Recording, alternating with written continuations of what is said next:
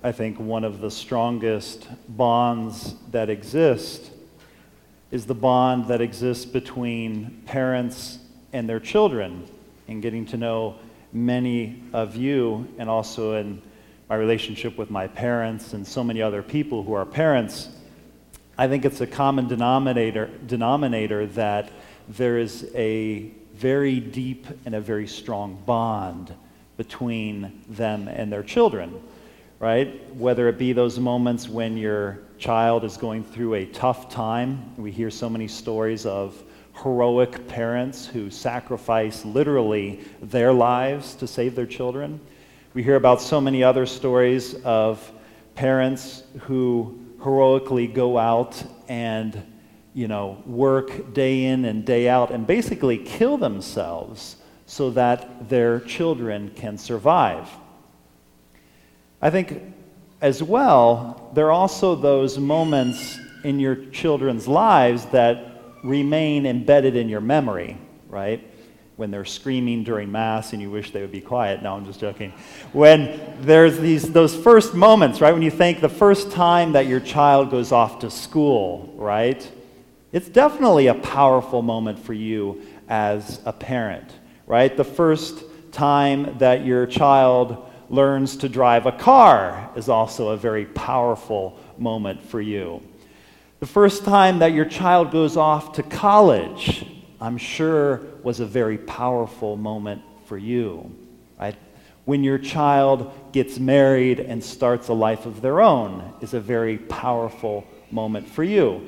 And I think among those first moments, I think, first of all, when our child says for the first time, mama or dada is definitely a very powerful moment for you as parents right? So much so that I'm sure the husband and the wife go back and forth betting to see, you know, which it's going to be. Which is going to be the first word? Is it going to be mama or dada, right? And there's that healthy competition, and one or the other is trying to squeeze it out of the little kid. And no, no, was that milk? No, I think it was mama. No, no, no, it was milk. It was milk. It wasn't mama. I'm sure it was, going to be dad. Dad's going to be the first word. And parents can go back and forth, and I think all of you who are parents probably remember the first time your child called you by name, right?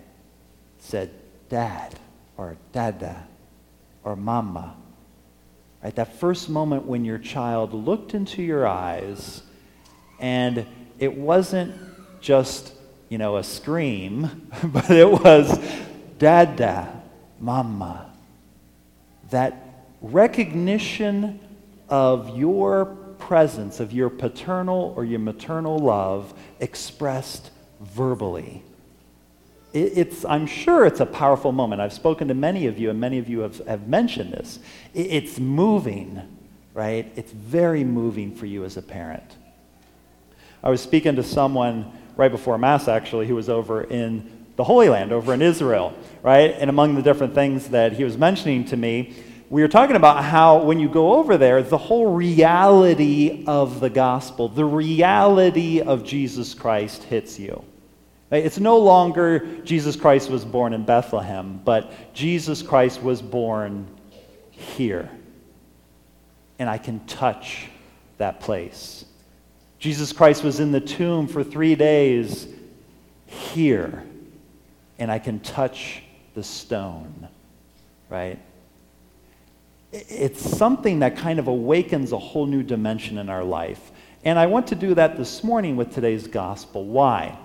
Because it's a gospel passage, and even more so, it's a prayer that we pray all the time. We hear it all the time. The prayer of the Our Father right? And we can all rattle off by heart. And how many of us have prayed the Our Father, and really, when we get to the end of it, we have no clue what we just prayed? Yeah, we said the Our Father, but if I were to ask you, what things did you, you, what did you ask for in the Our Father?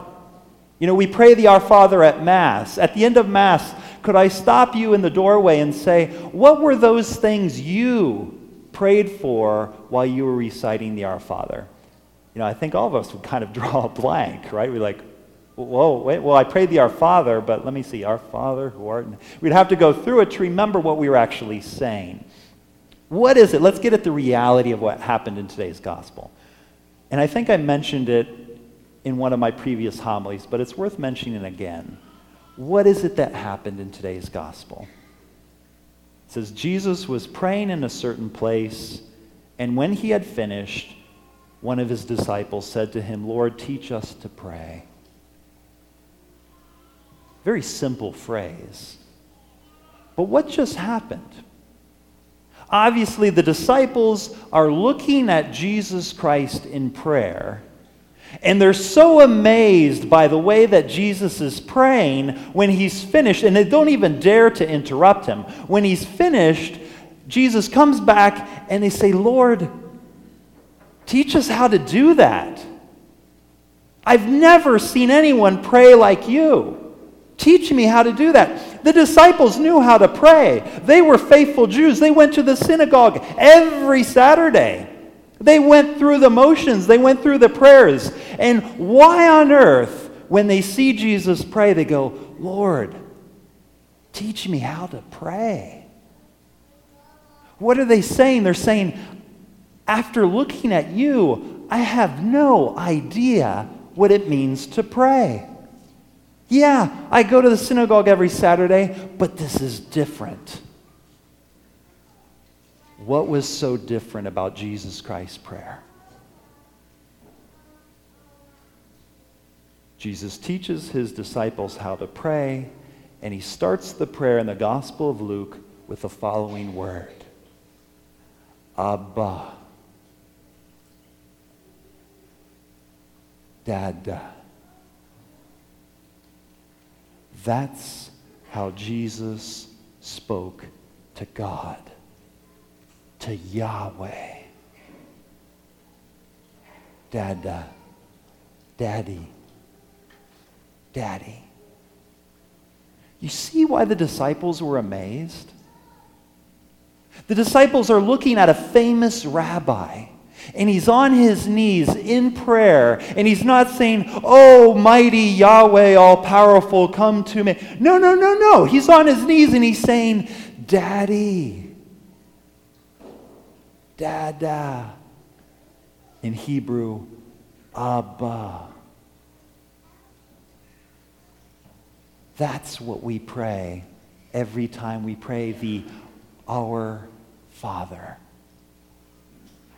Your prayer, my dear brothers and sisters, our prayer, and we all have to remind ourselves of this, it needs to be real.